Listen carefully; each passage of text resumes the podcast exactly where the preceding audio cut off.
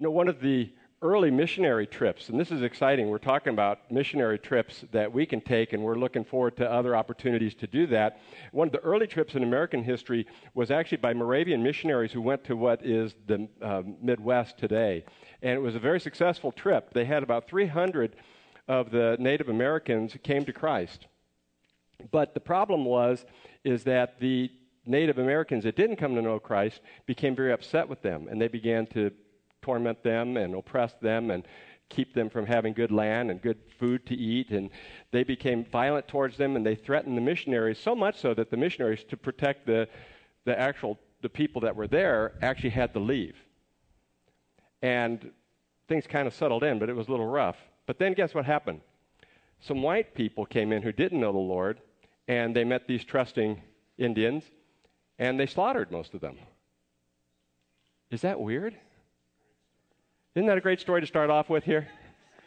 And I read this recently in this book, and I'm like, I can't believe this is true. You know, I mean, who are the good guys and who are the bad guys? It really messes with your mind. I read this book. It's Pat Joslin's fault. I don't see him here today, so I thought, no, you're back there. Pat told me about this book called The Frontiersman. Brenda won't read it because it's too violent. So, and most of you want it's a long book, but it's a fascinating book, The Frontiersman, and it's almost like a microcosm of the world today. It's the it's how they settled the Northwest Territory. And there's all this fighting going on back and forth. And even the guys that are trying to be good guys end up, it seems to be doing the wrong things. I mean, it changes your whole views on how the West was won. Because when I was a boy, if you wore a white cowboy hat, you were a good guy, and everybody else, especially the Indians, were the bad guys. But then you go to school and they tell you, no, the white guys are the bad guys because they stole the Indians' land. And then you read a book like this, and you know what you figure out? We're all bad guys. It's amazing. You know, it, it, we really are. It's like Benjamin Watson, the NFL football player. Did you hear what he said when they had the race riots a few years ago? He said, It's not about skin, people, it's about sin. And it's even beyond that. You know, our, all the different ideologies and belief systems we have, and then we just all kind of span out and we're all fighting against each other. And so you see these the white people were more of the aggressors. They had the numbers, they had the money, they had the unity, and they brought disease with them as a weapon. But the Indians, they were disunified. They were fighting against each other, and they were barbaric. Some of the things they did, did were unmentionable. And they're all fighting against each other. And then you find a really nice, reasonable, honest Indian chief. And then you find a real nice, honest, reasonable army general. And they'd sit down and they'd work out a treaty and make their compromises. And everything seemed like it would work out. And then somebody else would come in and blow it. And it, the story is a lot about the six foot five, 250 pound frontiersman, a great giant of a man by the name of Simon Kenton, and another guy who was the great Indian chieftain of the time, the great Shawnee chief Tecumseh. And they're both trying to do the right thing, and they keep doing the wrong things. They're trying to do what's right, but everything's so messed up that life gets confusing. Isn't that kind of what the world is like? You see, those that know Christ seem to be a small number, and we see people coming to know the Lord and, and, and going to heaven, but then so much conflict as everybody's fighting for what they want. And we learned this last week, last couple weeks, we've talked about this is the way of the world. Everybody take care of yourself. We raise, we've raised our kids this last generation on self esteem. And that, in and of itself, is not a bad thing. It can be a good thing. But if you get to the point where you always feel like you're the chosen one, Guess what happens when you have to sit down in a room and make decisions? Everybody's separated out, right? If everybody's taking care of themselves, how does society survive? But that's the way of the world. That's politics as usual. And that was a problem that they had 2,000 years ago. James had that problem in the book that we've been studying, and we've been talking about faith in action. And boy, it's hard to put faith in action when you get into a room and everybody's trying to take care of themselves. So James says when you have a conflict, he has a recommendation for us. If you want to have victory, if you want to see things work out the way you want them to, this is what you need to do. It's a little bit counterintuitive. You need to surrender. You need to surrender for victory. That doesn't make a whole lot of sense, but that's what he says you have to do. Well, what do you need to surrender to? Ultimately, you need to surrender to the grace of God. And the grace of God is really the heart behind faith and action. And so we're going to read about that today in chapter 4 of James. I'm going to read through that whole thing. And after I do so, we'll go back and we'll talk about it some. It says James says, "What causes fights and quarrels among you? Don't they come from your desires that battle within you? You want something, but you don't get it. You kill and covet, but you cannot have what you want. You quarrel and fight. You do not have because you do not ask God. When you ask, you do not receive because you ask with wrong motives, that you might spend what you get on your own pleasures. You adulterous people. Don't you know that friendship with the world is hatred toward God? Anyone who chooses to be a friend of the world becomes an enemy of God. Or do you think Scripture says without reason that the Spirit He caused to live in us envies intensely? But He gives us more grace. That is why Scripture says God opposes the proud, but gives grace to the humble. Submit yourselves then to God. Resist the devil, and he will flee from you. Come near to God, and he will come near to you. Wash your hands, you sinners, and purify your hearts, you double minded. Grieve, mourn, and wail. Change your laughter to mourning and your joy to gloom. Humble yourselves before God, before the Lord, and he will lift you up. Brothers, do not slander one another. Anyone who speaks against his brother or judges him speaks against the law and judges it. When you judge the law, you are not keeping it, but sitting in judgment on it. There is only one lawgiver and judge, the one who is able to save and destroy. But you, who are you?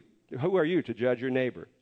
Now, listen, you who say today and tomorrow, we're going to go to this or that city, spend a year there, carry on business, and make money. Why, you do not even know what will happen tomorrow. What is your life? You're a mist that appears for a little while and then vanishes. Instead, you ought to say, if it is the Lord's will, we will live and do this or that. As it is, you boast and brag. All such boasting is evil. Anyone then who knows the right, the good he ought to do, and doesn't do it, sins. So we need to surrender to God's grace. And, and the first paragraph, he talks about what we need to do is go to God first. He talks about the fighting they're having. And it gets back to what we've talked to the last couple of weeks. Everybody's fighting for their own right, and they're battling it out with each other. And it's interesting because uh, there's a couple things that are key. One is the, de- the word desires. The word desires is the word that we get hedonism from. And that's the desire to, to just have pleasure at all costs even if it costs somebody else. We just want to, you know, make have it easy and have our own way. And so, what do you do about this? Well, you go ahead and you kill people, right? That's what they, they were killing people. Does that bother you? It says you kill people, you murder people. Were they actually killing each other? I mean, it was a barbaric society. And I certainly have been in church meetings where when you look at somebody's eyes, you think, well, you know, if it was, they had a gun in hand, you know. Um, people can get pretty upset. But I don't think that's really what they're talking about here because I think about Jesus saying in Matthew chapter 5, verses 21 through 23, that he says, What happens when somebody's angry with their brother? What is that like? It's like murdering them in their heart. And I think what he's doing is metaphorically pointing out you have murderous hearts. You're so angry at each other. It's like, you, it's like you're shooting at each other. It's like you're beating each other up. Why are you being so mean to each other? You, you shouldn't do this. So then, what should we do? Is a natural question. And he says, Go to God. He says, You don't get what you want because you don't ask. Well, we pray every once in a while. We ask. He says, But you don't ask in the right way. You don't ask with the right motives. He says, when you ask, it's, it's only for yourself and for what you want. And remember, one of the themes that we've seen repeatedly, and we saw this at the end of our Luke series with Jesus at Gethsemane, is that Jesus says that I pray for your will, not my will, be done. And that's the real theme here is that we need to pray for God's will. When we go to God, we need to pray as He would want us to pray, not as what we want. God will not honor a selfish prayer. Did you know that? That's a good thing. He's not going to honor prayer for you if you're in sin and if you're asking things only for yourself, to gratify yourself, to go against what He wants, and to perhaps even harm others. He's not going to honor that prayer. I like what Soren Kierkegaard says. He has a, a statement on prayer that's pretty cool. He says, Prayer does not change God, but it changes him who prays. Prayer does not change God, but it changes him who prays. Ever thought about that? When we pray, we tend to think, I've got to help God out here and show him what he needs to do. God already knows what he's going to do. He already knows what he's all about. It isn't a matter of trying to persuade God to join in with you. It's a matter of joining in with him. trying to determine where he's at, saying, I surrender to whatever your will is, and being able to determine that will and joining with him in it. And that's when we start praying the way God wants us to, when our minds become united with his mind. Our heart is united with his, and that's when it starts happening. But in order for that to happen, we've got to humble ourselves. And so that's what he says next. He says, Humble yourselves. Um, humble ourselves before God, he says, is what you need to do if you want to experience um, God's grace. And he starts off with some pretty harsh kind of Old Testament language. You know, he talks about adultery and not being faithful to people and friendship. So here's how it goes is betrayal. Not a good thing. Even if you like betrayal, you generally don't like it when somebody betrays you, right? No one likes to be betrayed. So friendship is a horrible thing. To have a good friend, your best friend, betray you. So the closer the friendship, the more meaningful the relationship, the worse the betrayal, right? So ideally, the closest relationship that people have on earth is a marriage, a good marriage between a husband and wife. And the greatest betrayal would be to betray that marriage. And so God metaphorically is saying, This is very much like me being the husband and you being my bride, and you are committing adultery against me. Because when you choose to go the way of the world and you choose to operate the way the world operates, that's just like running off with a lover. That's how hurtful it is to me. That's how painful it is to me. That's what you're doing. And that's wrong. And then he says something in chapter verse 5 that just doesn't make any sense. And there's a translation problem with it. That's why. So when I read it, you probably thought, what is he saying there? And verse 5, uh, or, or do you think Scripture says without reason that the Spirit he causes to live in us in, envies intensely? The, the key word there is the word envies, and in Greek it, it usually would be translated envies, but it could also be translated jealousies.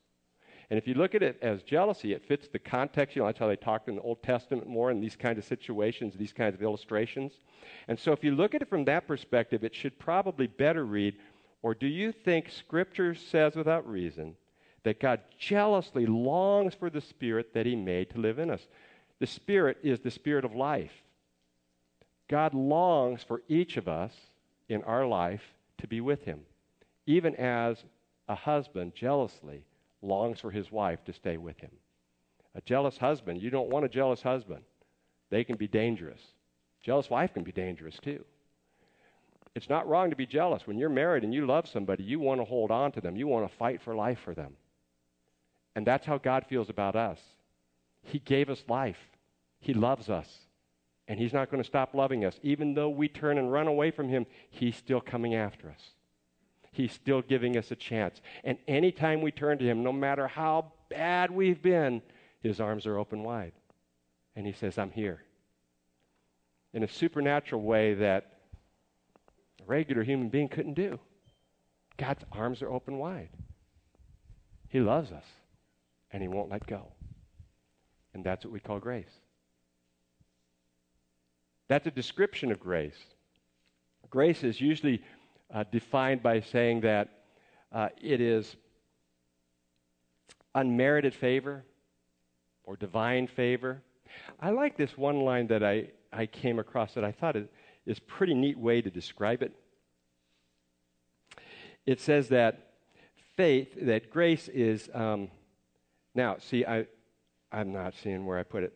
Um, yeah, isn't that crazy how you do? It is, uh, yeah, yeah, there we go. Um, receiving what we don't deserve from the only one who can give it. Receiving what we don't deserve from the only one who can give it. Isn't that interesting? Only God can give this kind of grace. Only God can give the kind of love that is here offered. And it's just amazing that He would offer that to us. But how do we receive it? What do we have to do? We have to humble ourselves. And Proverbs chapter 3, verse 34 is quoted here by him. Uh, God opposes the proud. God doesn't want people that are all about themselves. The proud are the people that say, hey, this is all about me. I got to get what I want to get for myself. But the humble says, no, I, I surrender to you. You're the one who does this.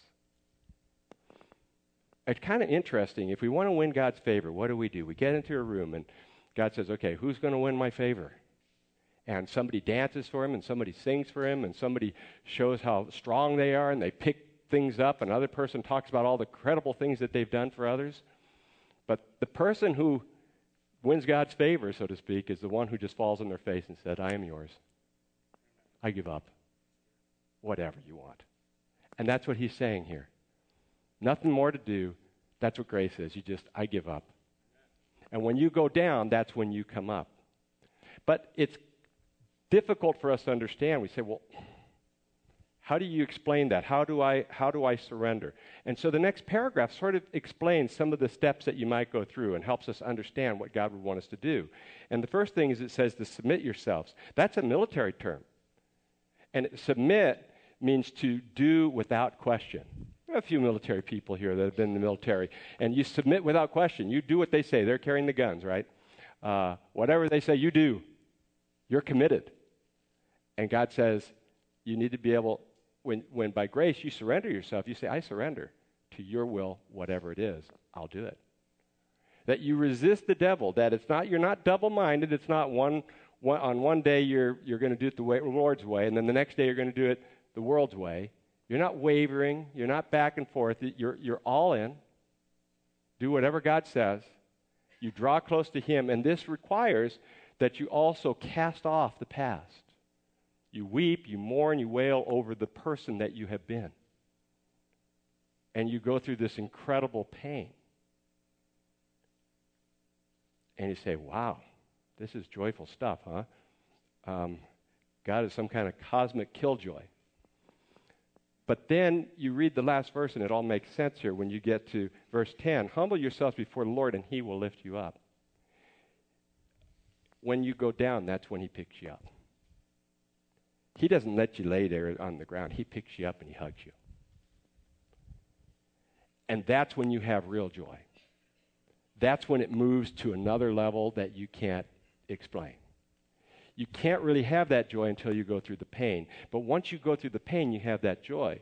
And as often as you communicate with God, you don't have to go through that pain as deeply anymore because you're communicating it with Him all the time and working out the problems that you have. And then you begin to experience God's love in an incredible way. So, how can I even do these things? God gives you the ability to do what He asks you to do. That's part of the grace. Donald Burdick puts it this way God, in His grace, gives to people the help they need to resist the appeal of the world and remain loyal to Him. Augustine was even more succinct. He says, God gives what He demands.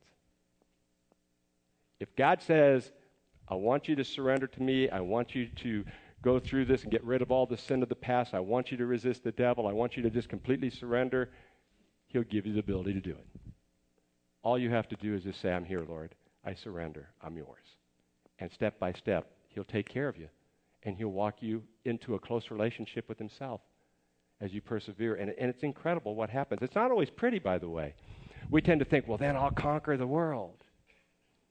Actually, God does more conquering through suffering than He does through success. And it's when we go through those hard times, and I've learned in my own life, it's, it's when I, I've gone through, through, you know, the hard times, when I've gone through the difficult financial times, when I've gone through the loss of life, when I've gone through the loss of friendship, when I've gone through those painful times, that God showed up. And I like what uh, Jesus said to Paul. Paul recorded for us in 1 Corinthians chapter 12, verse 9. My grace is sufficient for you, for my power is made perfect in weakness. See, that's the picture here is it's not about us. It's about him. And it's about that joy that is there even in the midst of sorrow. It's about him carrying us through and getting us past the finish line. It's about life being full and meaningful and purposeful. It's about life counting for something. It's not all about us, it's for something far bigger than us and we're able to be part of it. And we're able to experience His presence and His power and interact daily with the God of the universe. That's when life becomes real. And it changes, changes everything, the way we do it.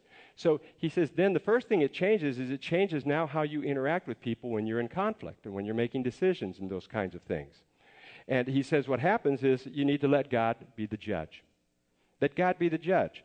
In the next paragraph, starting at verse 11, he summarizes actually the first paragraph we looked at today. Brothers, do not slander any slander one another. The Greek word for slander is very broad. You don't want to say anything bad against anybody in public or in private. And that's what they were doing. He says, Stop saying bad things about people. Stop doing bad things to people. You don't want to do that anymore. God's the judge. Let Him take care of it. You don't have to take care of it. You don't have to fix them. God will fix them. When you try to fix them and try to control everything, you break the law. Well, I didn't hear about that law. Are we voting on that? What law is that? Probably, and I believe it's the law he refers to in chapter 2, verse 8. He introduces them to the royal law, and he quotes Leviticus chapter 19, verse 18. You guys remember that? Love your neighbor as yourself, right? I mean, we, we've heard that before. That's where we get the golden rule from. That's what we ought to be doing. We ought to be considering others as we would want them to consider us. That doesn't, by the way, mean that we let others walk over us all the time or that we just always do what they want, but we care about them enough that we do what is best for them. We do for them what we would want them to do for us in the same situation. And he says, when you don't do that, then you're in trouble. And here, now he's expanded beyond the church. He's talking about your neighbor. And we've learned before that your neighbor is really anybody who comes across your life, right? So those are the people in your life your neighbors, your family, your friends, the people you work with. How do you treat them? Do you talk behind their back about them? Are you cruel?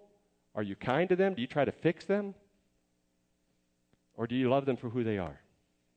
And the key here is that in all these situations, God is the judge, you are not.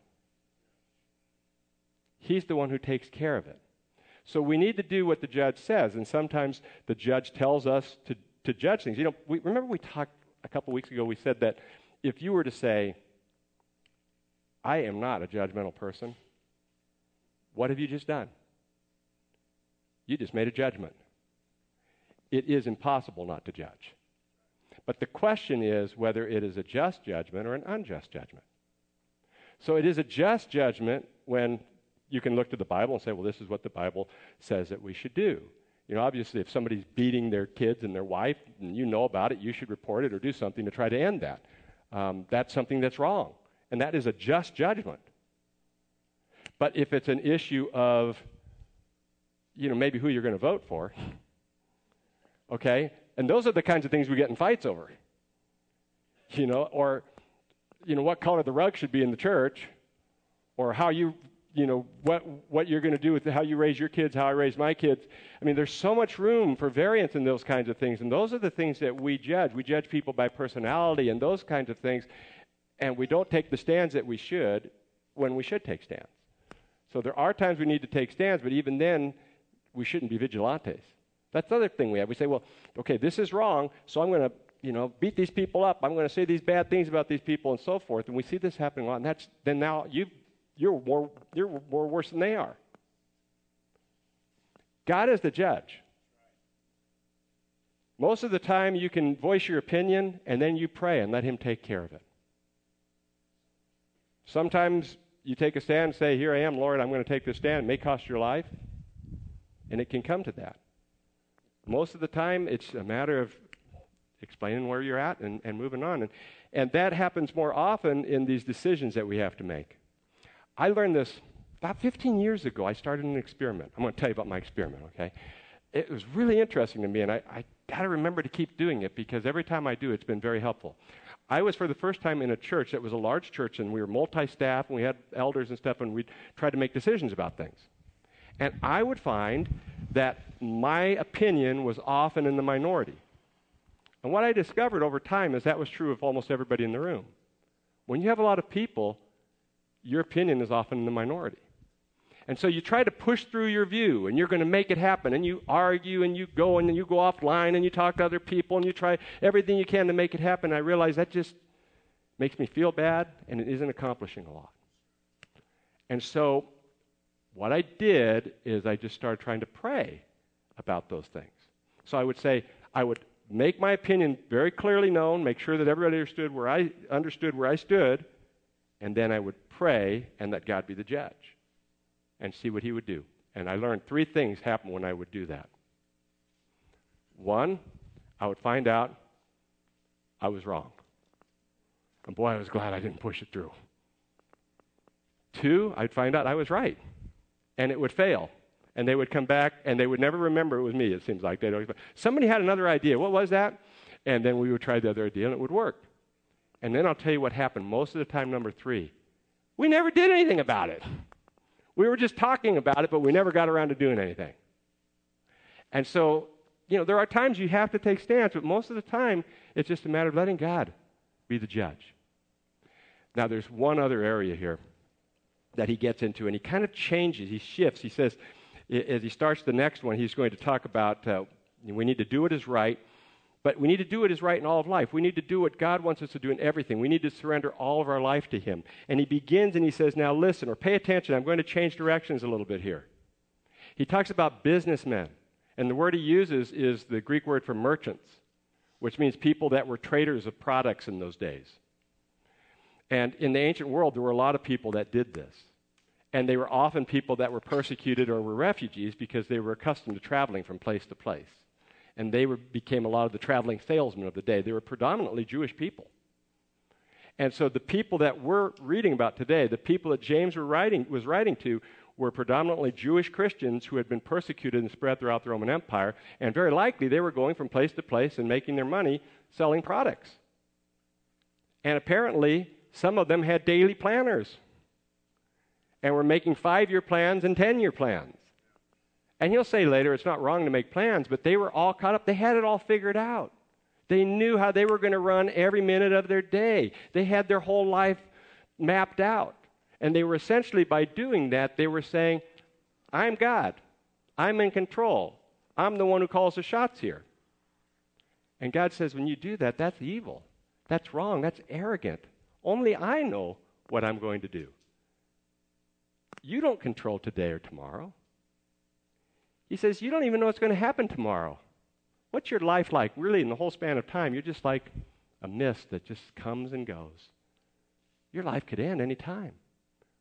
Read this morning that a man died yesterday swimming in Modesto Reservoir. People die in automobile accidents. People die in freak accidents. People have sudden heart attacks. You don't know when your life's going to end. And so, for you to have the audacity to tell God and the world, this is how I'm going to do everything, is wrong. You need to surrender your life to God. Make your plans, but when you make your plans, have this attitude expressed in these words if it is the Lord's will. You don't always have to say that, but it's a good thing to say. If it is the Lord's will, we'll do this. This is what I think God is guiding me to do, but I don't know for sure. And I like what Solomon says later in um, Proverbs chapter 16, verse 3, and chapter 19, verse 21, he says, You make your plans, but the Lord directs your steps. So you make your plans, but you hold on to them loosely. And you pray and say, Now, what is God going to do? This is, Lord willing, this is the direction we're going in. We'll let God take care of the rest. And he'll, he'll take care of it. There's no need to sweat about it. He takes care of it. And then he summarizes it with what was apparently a very popular saying in the day Anyone then who knows the good he ought to do and doesn't do it sins. Today we would say, if you know the right thing to do, what? Do it, right? That's what he just said. If you know the right thing to do, do it. He summarizes the whole chapter. Now you know the right thing to do, so do it. And as it relates to this topic, what he's basically saying is don't worry about tomorrow, just do what's right today. Seek first God with all your heart, mind, and soul, and he'll give you what you need. That's the Sermon on the Mount. Seek Him first. Concentrate there, make your plans, but don't worry about it. Don't sweat it. Enjoy life. Now, there's some applications for today, and the first one, there's really two. One is surrender. Uh, have you surrendered your life to Jesus yet? That's a beginning point, and, and it starts with us in our heart wanting to give our lives to Him. And we articulate that with our words from our mouth. And some guidelines for that is to, you know, admit that you're a sinner in need of a Savior, believe that Jesus died on the cross for your sins and rose from the grave, and choose to follow Christ and put your faith in Him alone. And if you haven't done that yet, we encourage you to come and talk with us because we'd love to, to walk you through that process. But after you've given your life to Christ, does it stop? You, you got to keep on surrendering. You keep on surrendering every day, all day long. And so what happens is you interact with God, and you every day should be getting alone with God and confessing and repenting of any sin in your life. Because if you don't, it builds up and you get in trouble. Just like well, Carrie and I, this, this never has happened with us, but you know, because we're you know good Christian people. But if we ever have disputes with one another and we have bad thoughts, it's probably on her part. She has bad thoughts about me, and she doesn't tell me. Then you know she's going to get really crabby, right? And then I'm going to have to help her. Now it, it kind of works both ways, right? You don't, if you don't deal with the problems you have at the moment, what happens? They pop up later and they're worse. And so you have to deal with them. That's what God is saying. If you have issues, God's never wrong in that relationship. You're the one who has the problem. So take those problems to Him and work them out. Work them out every day. Work them out throughout the day when He brings them to your attention. And if you're on a regular basis working them out and talking openly and honestly with God and having that com- conversation, then it's not going to blow up in your life. And then it relates to the same with judging people. When you relate with other people, when you're making decisions and interacting, make sure you don't judge people based on their personality or their political positions or um, the, the way they do things that are different than their personalities. There are times when you have to take a position and say, this is what the Bible says. This is, you know, there's a conflict here, and we're going to only resolve this conflict if we work through some issues here that we have. And you know, sometimes you'll have to do those kinds of things. You do it sensitively, you do it gently, you do it lovingly. But most of the time, it's a matter of just saying, okay, we're working through these issues. At this time, it's just a matter of making decisions. We see things differently. I can't change them. I'm just going to, you know, we agree to disagree, and I'll pray about it and see what God does. And then, finally, are you willing to give God all your life? Are you willing to surrender all your life to the grace of God? And that relates to a lot of different areas in our lives. Because, you know what? I, I bet you almost everybody in this room has played this game where you say in your mind, say, when I graduate from school, when I graduate, I'm, I'm going to graduate from high school now, am I going to go to college? If I am, where am I going to go? Am I going to get married? If I am, who am I going to marry? If we get married, are we going to have kids? If we have kids, how many? Where are we going to live? What's our career going to be? When will I retire? What will I do when I retire? When will I die? Where will I be buried? You know what? Is don't go there. You know, I mean, to some degree, you may think through some of that, but you cannot control that. And the older I get, the more I regret stressing over some of those things. Because you can't, so much of it's out of your control. You make some general plans and you trust in the Lord, you live day by day, He works it out. Not wrong to make plans, not wrong to have targets. But I find, like, even with our church, we've had some targets, but we've adjusted those as we've gone. You know, they're not like fixed in stone because God brings things about that you don't always, you know, expect to have happen. And generally, if you go with Him, you know, in the end, it's always better with Him. But generally, even in the short run, you say, oh, I just go this way. It all kind of comes together. But if I stay with my plan, everything falls apart. So you, you learn to be flexible. You work with the God of the universe. I gotta, I gotta tell you what happens um, here with this story that I started with. You know, it, it is an amazing story. The story of the frontiersman, because it ties into everything we were talking about today.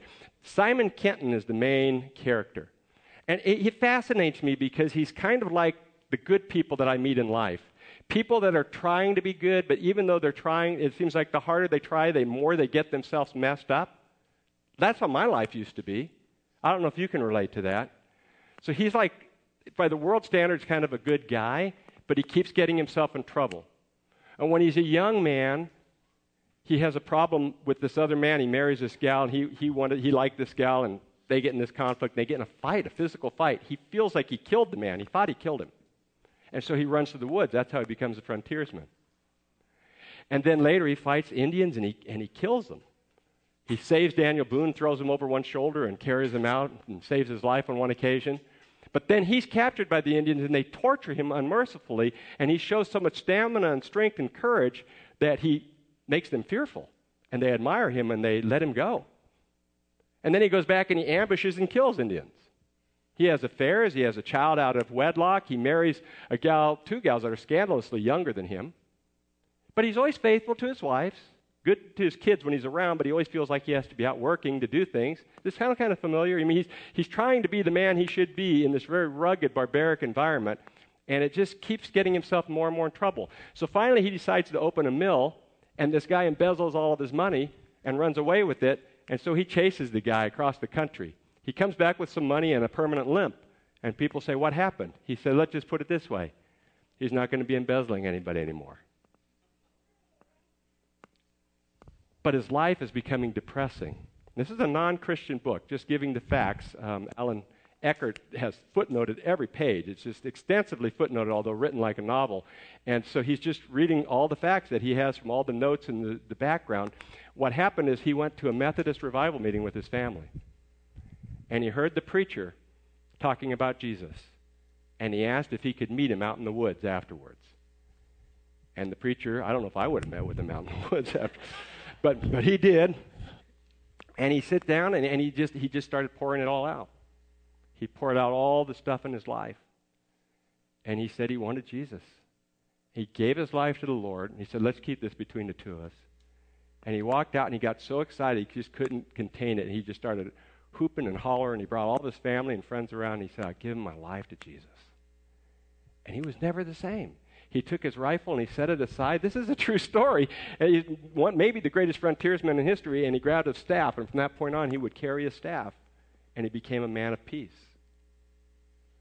A lot of us are in that same kind of situation, even after we give our life to the Lord, but we can be people of peace if we continue to converse with God and work with Him. We can have victory if we surrender. Join me in a word of prayer. Father, thank you that, oh, even going back in history, we can see that things haven't changed a whole lot. There are problems all throughout life, and there are problems today, and there have been problems yesterday, and there will be problems tomorrow. But you're the same yesterday, today, and forever. And you offer grace. Um, you offer to open uh, your arms and pick us up and hug us and take care of us and hold our hands and walk us through all of life's trials to give us joy and to deliver us safely to heaven when this life is ended. Lord, we pray that each person here um, would surrender to that grace today. Amen.